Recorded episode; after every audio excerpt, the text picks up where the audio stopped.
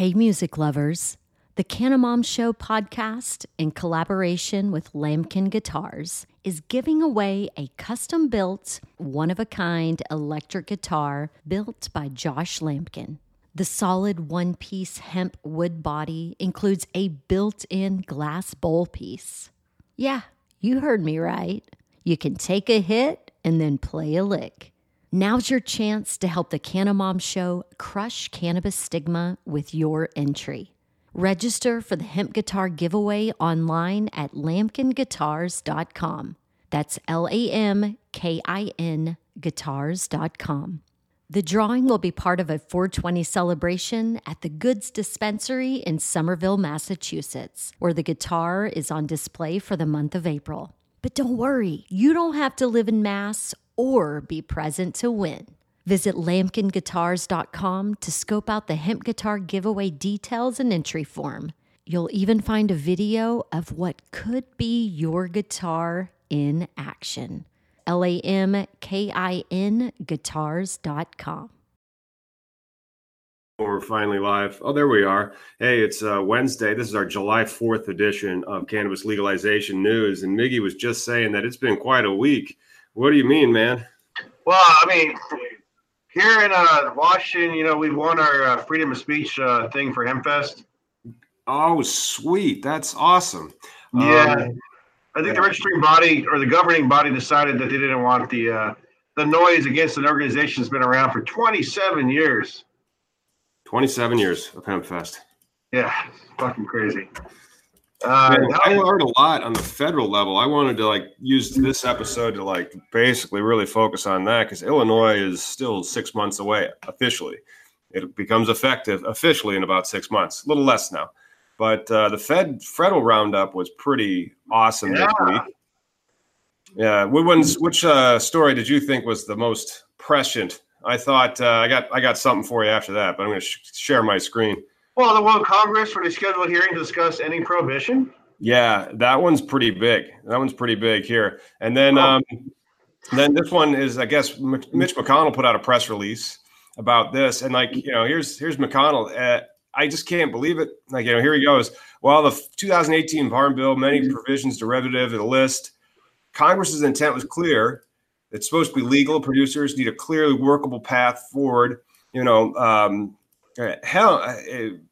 I don't know why, but Mitch McConnell is like responsible for more cognitive dissonance in my brain than any other senator, just because I don't like a lot of the stuff he does. And then he has such an affinity for hemp and he goes to bat for him like every time.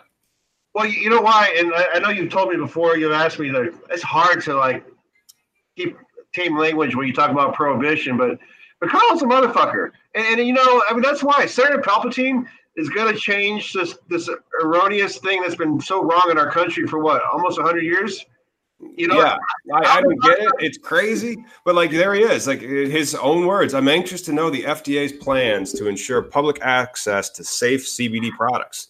He wants us to have them. Well, it's, it's just a gateway to overall legalization. I mean, I'm tired of hearing people say marijuana and hemp are cousins. They're more like brother and sister.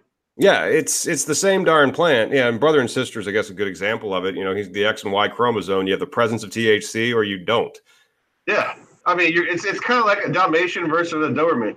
One's gonna bite you really good. The other one's gonna make you get all cuddly and fucking happy and shit. Uh, I'm not a dog person, so I'm not really sure. And then the other thing that I like to do, uh, I get the NORML emails once a week. So once a week, this sucker uh, shows up into my uh, email list. Hopefully, you guys are on this one too. I just was at the NORML legalization party for Illinois yesterday, and so Nice. once a week they do like a, a legislative roundup, and it looks like California. uh, you know, eh, that's one of the things about it. You just keep seeing these regist- these regulations continue to evolve over time, like Washington D.C., where it's been legal to have uh, possession for a while, and now they're going to start doing the delivery services. Delivery services are they're a more hot trend, but like you know they're not built into a lot of laws. They're not built into Illinois' laws. It looks like they're trying to get them into DC's. Mm-hmm. You know the laws just keep evolving. Yeah, it's gonna have to. I mean, even in Washington, we had we had medical delivery for a while, and it wasn't on the rule books. It was just people weren't getting arrested, and then eventually that got squashed. And there are people trying to get that. We don't even have deliverable liquor. Uh, Louisiana just approved. We have drive-through liquor stores in Illinois. Yeah. I've been to drive-through liquor stores in Illinois. I've seen them. Yeah, I've been in Slidell, uh, Louisiana, uh, and then they just approved delivery for alcohol. So, uh, well, know, why can't they then deliver your medicine, right? But you know, it's just all this reefer madness about like if we let everybody grow and everybody's gonna uh, uh, do horrible things, but in the end, we're Americans and we're lazy. And if we could, I'd That's why I'm not all that worried about like people like home grow. We're yeah. lazy. People aren't going to suddenly become like people that work really, really hard to try to perfect a seed. Those people are already doing it, irrespective of the prohibition. Yeah, just like brewing, master brewers. Yeah. You yeah, know, there's, uh, there's, there's a lot of hobbyist brewers, but not that many. And then after that, oh, that was something that I did research this week. Do you know what the difference of uh, cost of a marijuana cigarette is in relation to like pints of brews? Um, I, I imagine a couple dollars. I mean, here in our, our and for a one gram joint, I can get one for twelve dollars. No, I mean like um, let's talk about the carbon footprint of oh, cannabis shoot. relative to the carbon footprint of that beer. How many beers is equivalent in carbon as one marijuana cigarette or joint? Oh my goodness, uh, I don't know. That's a hard one because uh, the process. It was like 18 pints with the study that I read, uh, and then I, I should have a link to the study. I've printed it out and then I closed the box. But it was a, a study regard, and that's one of the things that's really really hot in uh, designing uh, cannabis cultivation right now is energy efficiency, and that's one of the reasons why Colombia is such a, a dangerous producer. When it and by dangerous, I mean it they can be efficient. So like uh, that that gram of marijuana in Colombia might only cost you fifty cents to grow because they don't really have to spend so much money on uh, the the inside grows that you have. But evidently, fifty cents on the dollar of that twelve dollar uh, one gram joint that you bought over in Washington State so six dollars of it would have been carbon emissions. Huh. That's interesting. I, I, mean, I didn't, I didn't know that, that cannabis was such a. Uh, so it's like probably the most uh, environmental unfriendly thing that I do. Well, they're probably looking at the lights, the energy required for the lights. The, the that's the right. Water. They're looking at all of that: the lights, the water, the um, the ventilation system, the HVACs is quite yeah. expensive as well, and um, then sometimes, and this one's not as a carbon intense, but they will sometimes create uh, carbon dioxide to inject it into the um, uh, oh, into the grow to like help maximize yields. Yeah. Yeah, yeah. No, that's again. Uh, these are it's kind of fabricated. The negativity that they're this plant is opposing, because there's all these confined restrictions just based on the law alone, and like with the uh, the recent veterans decision about not testing for PTSD, how the VA says, well, our doctors will be in a bind if uh, they prescribe cannabis, which is bullshit. Uh, just don't. Yeah, don't technically, yeah, it gets them in a bind because they're like, then think about it. It's the same reason why you can't file for bankruptcy if you're a cannabis business because you're asking a, a member or an agent of the federal government to directly disavow uh, and commit uh, and participate in the commission of a federal crime. So uh, while that cannabis is a Schedule One substance, and that's probably now we can get we can turn the story back over to. Oh, let me let me show this one because that one just came out a marijuana moment yesterday, and this was actually kind of mentioned at the uh, the NORML legalization party yesterday in Chicago. But yeah, it looks like July 10th they're going to to meet, and it's going to be on. Um, let's see, yeah, they're going to start discussing they're going to start discussing the evidence and stuff and why they should uh, end uh, marijuana prohibition. However, the thing that I don't see on that is anything that says like you know what bills substantially are in or substantively are in it. Uh, Earl Blumenauer is on it, and so they might just be having some. Well, they have something where they might discuss the States Act, which I'm not really the biggest fan of, but the uh, the Ending Federal Marijuana Prohibition Act. These are all great ones to do. I just think that it's still probably a little premature uh, for full on American dropping it from Schedule One until you get the money involved. So Colombia that can grow that that gram for a quarter. Well, this is something that we could look into. What if they? How cheap is it to grow that cannabis, and how uh, harmful is it for the environment in terms of carbon uh, in like Oregon? Well, again, the hard part of, of comparisons is state by state restrictions, and uh, you know, the, the the mass farmer has the advantage over the little guy because he can buy bulk. You know, and that's it's Yep. always going to be Yeah. that huge. Yeah. Uh, dude, that mic looks like a penis. I'm sorry. Oh, sorry. It's uh, it's a microphone. It was just a tip. I, I could be over here, and now nobody can hear me. It was just a tip. So, yeah. Hey man, we got two questions for you. Well, you got one actually. Uh, the anonymous says they're going to be calling you to seek counsel because they're going to be uh, uh, opening up a shop in Illinois soon. And then another one says, so this one's from Facebook, and this is from one of our uh, uh, from the uh, constitutional group or page.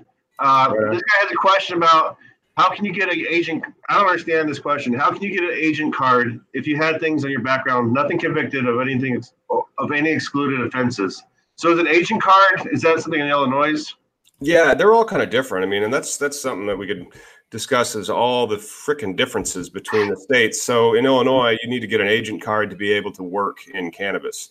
So that that agent card needs to show that you know you guys have a clean background, and then it's what types of things are on your background. In Illinois, they have some, you know, because of the social equity and the expungements for the crimes, depending on what they are, you might be able to get through that. But it sounds like he didn't get convicted. Usually, uh, the limitations that I've seen are violent felonies within 10 years. Uh, and so now violent crime is specifically defined under, uh, I think it was like the Rights Against Victims of, of, or Witnesses of Crimes Act of so many years back. And then uh, if you fall within that uh, delineated stripe of those types of felonies, then you have a very difficult time, if not an impossible time, of getting your agent card. So I don't know how dirty his background is. Uh, it can be a problem when you're trying to get access to the industry. So I mean, isn't that with the social equity as far as uh, say it was a cannabis conviction? I mean, that most likely would slide though, right? Yeah, yeah. The cannabis convictions should most likely, uh, especially if they are the one, the type of cannabis convictions that are subject to the expungement. Uh, Yeah. Those ones are they, the the law is supposed to look through, and then not only that, kind of like preference them because that is one of the uh, social equity applicant criteria, uh, whether or not you have been specifically yourself uh, disproportionately impacted by the prohibition of cannabis. Not all of the laws are for that. Like I can't I don't know off the top of my head which level of expungement, where does it stop? And then, like, you know, if you were doing more of a crime, even with cannabis than that, you'd still be off limits. But uh, eventually, I will put together something on, as to getting access to these, you know, the license of the agency. But that's, you know, down the road uh, after I've gotten the applications uh, in really, really nice order. Then we can work on the other stuff. Kind of like one of the things that I saw that came through uh, was um, information about the uh, employment in um, uh, uh, Illinois and what types of things employers are allowed to do and not allowed to do. But That's great. Here in uh, ass backwards Washington, uh, if you got a conviction, you can be part of the industry, but you can't, uh, like a bud tender, but you can't uh, be an owner, like a licensee type person. that's that's weird. They're like still punishing you then. Yeah, I mean it's the weirdest thing, but yeah, now they're starting to get to the social equity part. So perhaps that's changing, but in the beginning, I know for one, uh, this guy Tyler Merkwat, he was a uh, he had state charges, and uh, I believe he served time too, and he couldn't get a, a license. Ah, that's too bad. Uh, I mean, I realize the public policy in saying, like, you know, if you committed a violent felony uh, within, I'm not sure if they even have any limitation on it, simply because you're trying to avoid having violent people work in the particular industry um, or dishonest people, like, you know, theft, stuff like that. However, you know, depending on how long it's been, if it's been more than 10 years, and again, I'll, I'll have to look into that particular provision of the law. The most recent one that I was looking into was how they have uh, organized the social equity aspects of it. But, you know, uh, the, the more federal aspect is that the DEA has been uh, stalling on research for years since they changed their policy like three years ago that they were going to start allowing uh, more cannabis research. You remember those headlines from years back? Yeah, yeah. I mean that. It, it, it's just a loss of revenue. You know, this is Yeah, it's a nothing This is all- burger. I mean, they haven't. It hasn't moved. They haven't had any more research. These are people fearing to having to get a real job, having to fear to uh, actually work for a living, you know, opposed to, oh, look, there's a girl that doesn't move.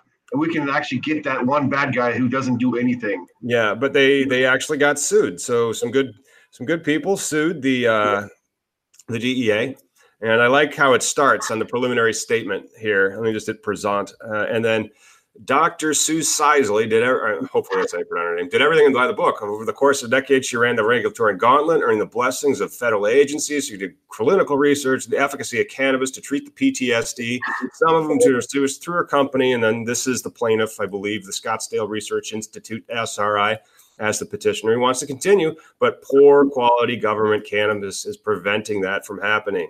And then you know you can see these these lawsuits they aren't cheap, especially when they're in the federal uh, court like this, and uh, you have to make them very very formulistically, just like this um, petition for the writ of mandamus. But uh, so that's that's good that you know this this research facility sues the uh, the DEA so that they can actually get access to cannabis to actually study the PTSD aspect for uh, veterans. I, I, geez, I can't believe that the gall of these people trying to do science. Well, we still have the uh, lawsuit pending with uh, the 13 year old girl too, and the uh, FBI or the uh, football player. Uh, they sued Jeff Sessions or the uh, the Department of Justice. Oh yeah, I don't I don't re- remember that one. Does that one have to do with more access to the cannabis medicine for minors? Yeah, for minors and for traveling. let me see. sue Jeff Sessions. Hmm. Oh, so here also in uh, Washington news, uh, we've had a county who just dropped a moratorium because they realize they like money. So they're going to have a moratorium on what then? If they if they're trying to make money, are they saying that they want a moratorium on arresting people or on not selling it or what? Yeah, so we had a moratorium. A county here had a moratorium on a um, on shops and grows on anything cannabis related, and uh, they dropped it. Huh? They want the money. Yeah, they want the the the the, the money, the uh, uh, you know, the, there's a tourism about it. I think too. You know, people go out of their way to. Uh, uh, so yeah, their lawsuit was Alexis Bortell. Are you familiar with that one? No, I am not. Here, let me put it in the in their comments. So her and she's obviously a part of a group of other, you know, uh, but uh, they were. Uh, it is still pending. It actually made its way to the Supreme Court uh, for her to travel with her medicine to uh, do this court stuff. So I believe she's based in Colorado, and the Supreme Court's in New York, I think, where they're being heard. Uh, D.C. the Supreme Court's in D.C. and their session uh, June is like the most lively session for the U.S. Supreme Court, and that's when all the oh my gosh, I can't believe they did that lawsuits are kind of dropped onto the population. And so this uh, year's was like you know gerrymandering is okay, and I can't remember the other one. The big one was gerrymandering's okay. Yeah, that's a horrible good one. Uh, constitutional. It is purely a political question, or so says our Supreme Court. Uh, you know, speaking of weird and, and shady stuff, uh, recently, you know how uh, what is it? Uh, Missouri, uh, they just did medical. Missouri's medical is currently in the process of rolling out. That is correct, and I I've heard that there's a flurry of application uh, activity going on down there and they're due pretty soon, uh, if not like now ish. A lot of the applications for those facilities are are due. Uh, hopefully, you know, good luck to everybody who's trying to get uh, yeah, Speaking of those, those, those applications, there's so there's 500 names in those applications, and uh, 500 names. 500 names, and they were all uh, held. Uh, uh, they weren't being disclosed until recently. That a uh, a newspaper, the uh, St. Louis uh, Dispatch, won and now they've released the 500 names. Hmm. I think so, that's very good. That's it. What's that? I think it's good that people know who's behind people trying to be involved in the industry. You know, that's a yeah, yeah, and I think that's great too. And I, I really am happy that uh, the industry it looks like it's going to get expanded here in Illinois. But I'm kind of more worried about the lack of understanding that a lot of the uh, policymakers have when it comes to supply issues and like you know how much do you want this to be centralized into the hands of the few, or do you want it to be decentralized and more of um, an artisanal craft brewing aspect to it? And the the the, the few number of the craft grow licenses, which won't be out until like basically 2021, it's it's really just giving a year head start to these big players. Yeah, I you know the, I think personally the issue is um, you think about this mindset of like our parents or people older generation when we were younger, you know, we're smoking our doobies, doing our thing, and we're like, this is a lot safer and better than everything else. why aren't we? Why why is this illegal? Why do I have the chance to lose my rights? And now that we're older, they're older. People like McConnell are probably using more and realizing, hey, we've been wrong this whole time. Uh, I don't know, man. But that's speaking of McConnell, uh, the the hemp secretary, agriculture secretary Sonny Perdue, uh, was on a tour this week with McConnell at that hemp facility in Kentucky, and he's worried. You know, uh, the USDA secretary is worried that the U.S. Uh, farmers are going to grow too much hemp. You know, there's a lot of interest, and it could be a real salvation type crop. He says, but the farmers in this in this country are so productive. He's worried that he's going to overproduce and that the price will go down. Well, of course, the price is going to go down, but you know, it's still is great that. Uh, let's see, there was 78,000 acres of hemp last year. And who knows how many acres it'll be this year? I, I think that there's 7,000 in Illinois alone. So it's going to be know, interesting to see the numbers after harvest. I, I, saw that statement, and I think that's a seriously ignorant statement to make. Like, like we can grow too much opposed to like all this outsourcing that we're doing with China, South Africa, and Canada. You know, God forbid we, we, we have people who have a good trade and have skill sets to to fill in a need, made in America lower cost and all that stuff. Yeah, God forbid we like started growing our own plastic as opposed to like you know making it from petroleum. Yeah, from what I know, there's an island of plastic out in the sea we can now start scavenging from. Oh, good, good sea plastic. Let's go grow. Let's go grow some hemp on it. I'm telling you, man. Oh, did you see that the FDA has extended their? Uh, they extended the public comment period. That's right. So if you have not yet made your public comments as to how the FDA wants um, uh, the CBD, or like, you know, as Mitch McConnell said, I am anxious to know the FDA's plan to ensure public access to safe CBD products. Those uh, companies that are still producing those CBD products have another two weeks to get in their public comments to the FDA. Yep. No, that's exciting. I, I can't wait to see what. I mean, it's just to me. Oh, so back to what I was trying to say about the overall situation of the structures is I think we're, we're facing a lot of ignorant people who can't wrap their heads around it's both recreational and it's medicine, and it can also like help with fiber industrial fibers. I mean, yeah, it, it's it's a multi-purpose plant. It's actually kind of interesting. I think you have people who are just like, well, if we could do all that, then we would have done it a long time ago. Well, yeah, right. we did it one time though, right? I mean, with the the, the what is it, the hemp uh, uh, hemp for victory you know, at one time, America was like, hey, it's just a plant that we grow in our backyard. I don't know. I just, the more that I look into the history of like what you get away with in the 30s, um, if you controlled a newspaper, I just think you were able to bulldoze history, a lot of it, and just say that this is how things are. And how can anybody question you if if they are? I'll just write another editorial about this same thing tomorrow and deliver it to all my subscribers' house. And eventually, after a few years, that's what they'll believe and that's what they'll remember. And, you know, this, the lies and then just the straight damage they caused over 80 years because they could get away with it until like the internet started taking hold. Yeah. I mean, that's the thing. Though. I don't think it's just so much the 30s because even with the internet, you still have this fake news issue, bullshit propaganda. Um, it's just, uh, you know, the cat's out of the bag. You know, when there's so many goddamn consp- government conspiracy issues that some are true, it's like, why did you hide the hemp for victory video? Why, you know, they pretty much buried uh, their history of. Why, why, did you hide all the uh, federal mar- medical marijuana patients?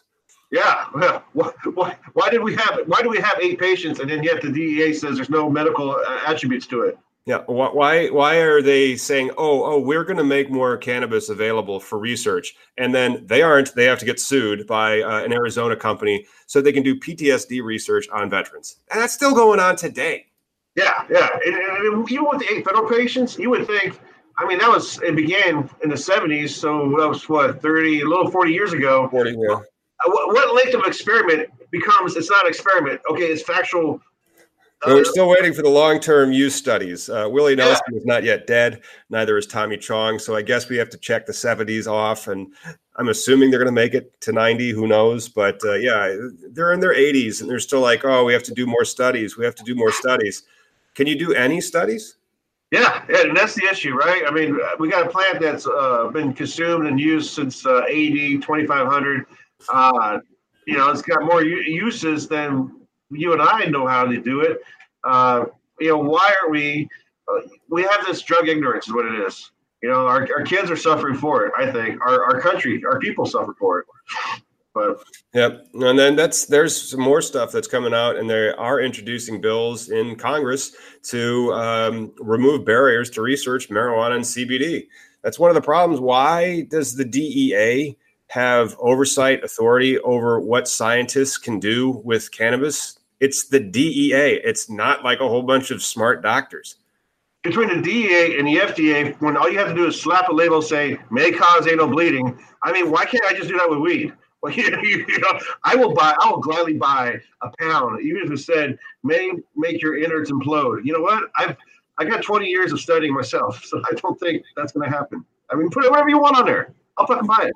I hear that there's, also a new House bill to protect Second Amendment rights for medical cannabis patients. So it's got a new co-sponsor. I haven't heard of this one. This one is uh, House Judiciary Representative Mooney and Alexander from West Virginia introduced this and it's it's, it's pretty recent bill. It's in this this uh, actual legislative sec- session. It's called the Second Amendment Protection Act, and I hear that a lot. Like I get a lot of um, medical patients that are always worried about their FOID cards, and I'm not a gun owner, so I'm, I'm always kind of like, well, I. I don't know, you know, uh, but a lot of people are gun owners. I mean, the Second Amendment's huge, and yeah. so eh, that they are getting screwed with by picking from their medicine or their rights. That's just not cool. Well, you know, there's the amendment issue is such a crazy one. You know, we um, we, we we we we reference a lot of amendments, but no one really understands what they are. Like even dude, I carry this little thing with me. Uh, it's got a little like it's got the Constitution, it's got the, the amendment. Huh? huh? It's the Constitution. Yeah. Yeah, yeah. It's got everything in here. The amendments, the Constitution, the articles. It's even got the uh, the Mayflower writ. I mean, it's like our history.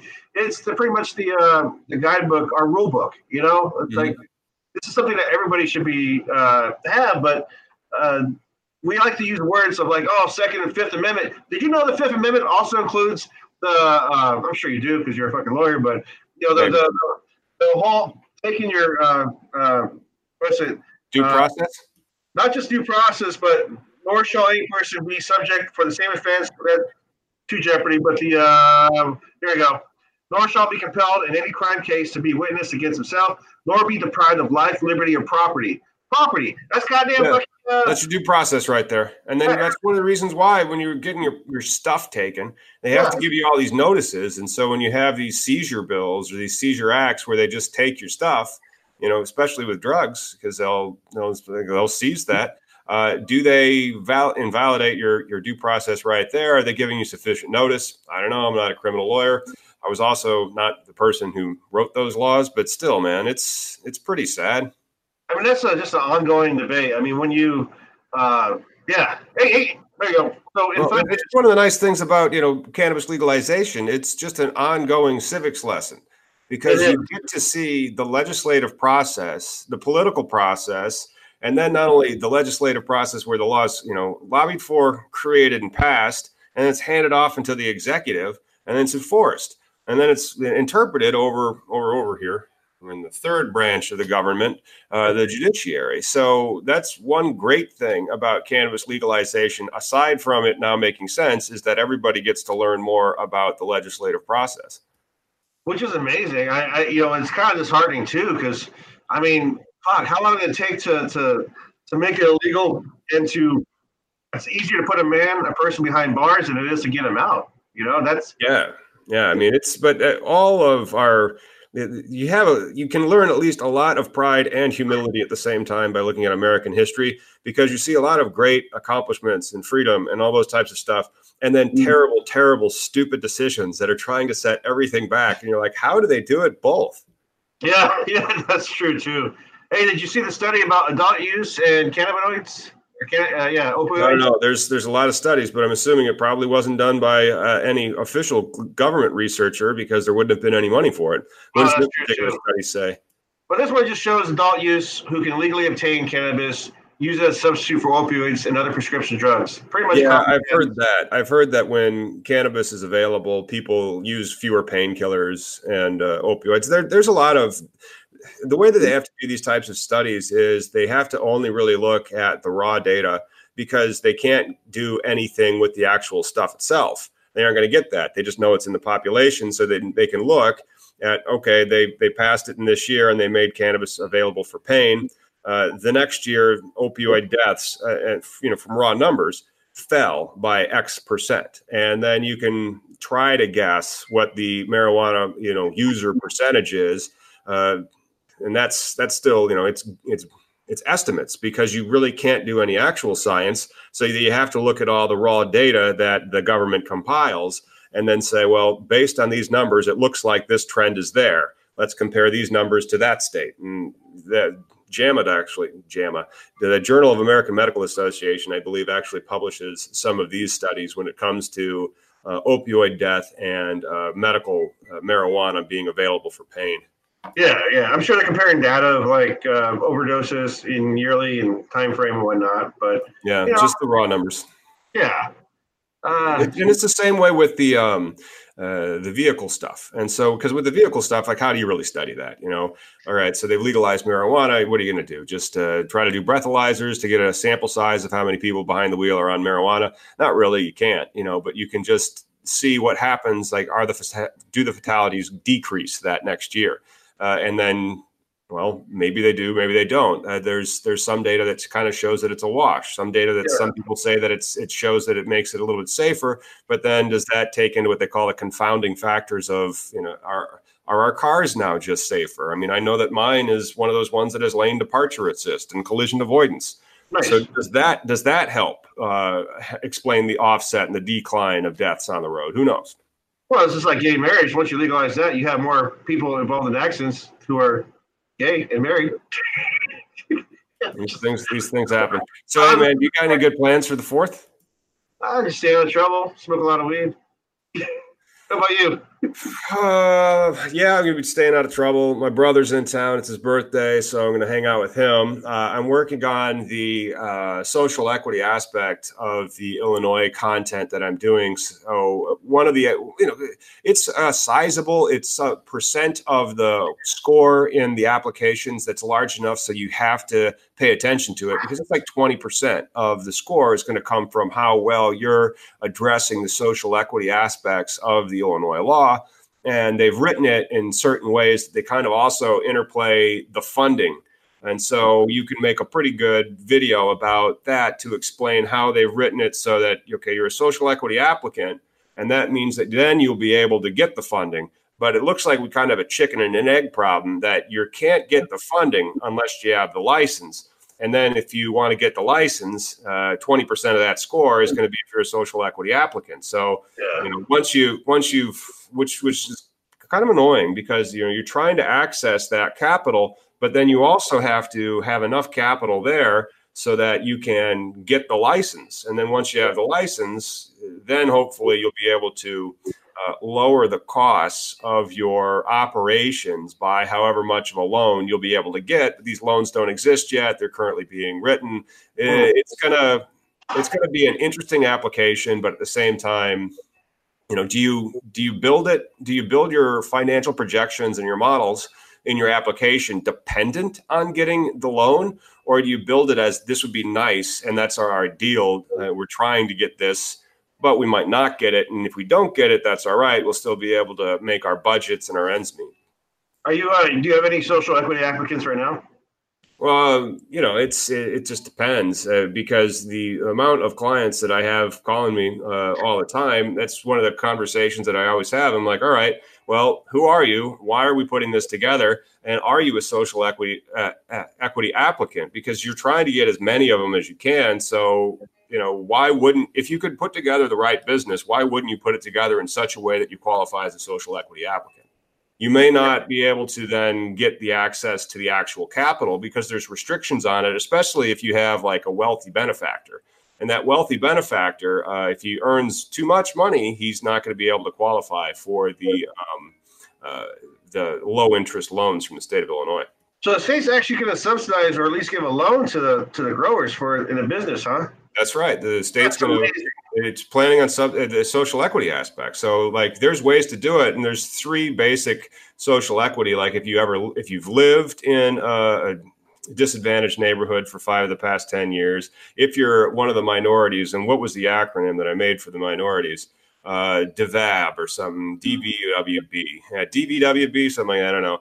It's um, uh, disabled is one of them, veterans, women, and minorities. So minorities, women, veterans, disabled those are the social equity applicants. And then so when i'm putting together like these these business plans all right well let's let's talk about financing. What if we create a class of stock that's going to have x percentage of ownership and they'll be you know quiet? We'll just use them for raising revenue and then they'll get a preferred uh, dividend from that and yeah. there's going to be all sorts of uh, interesting things that we could put together in trying to you know uh, tap into the social equity aspect and also the financing aspect. But still you know it's all about delivering the highest quality cannabis that you can to your consumer.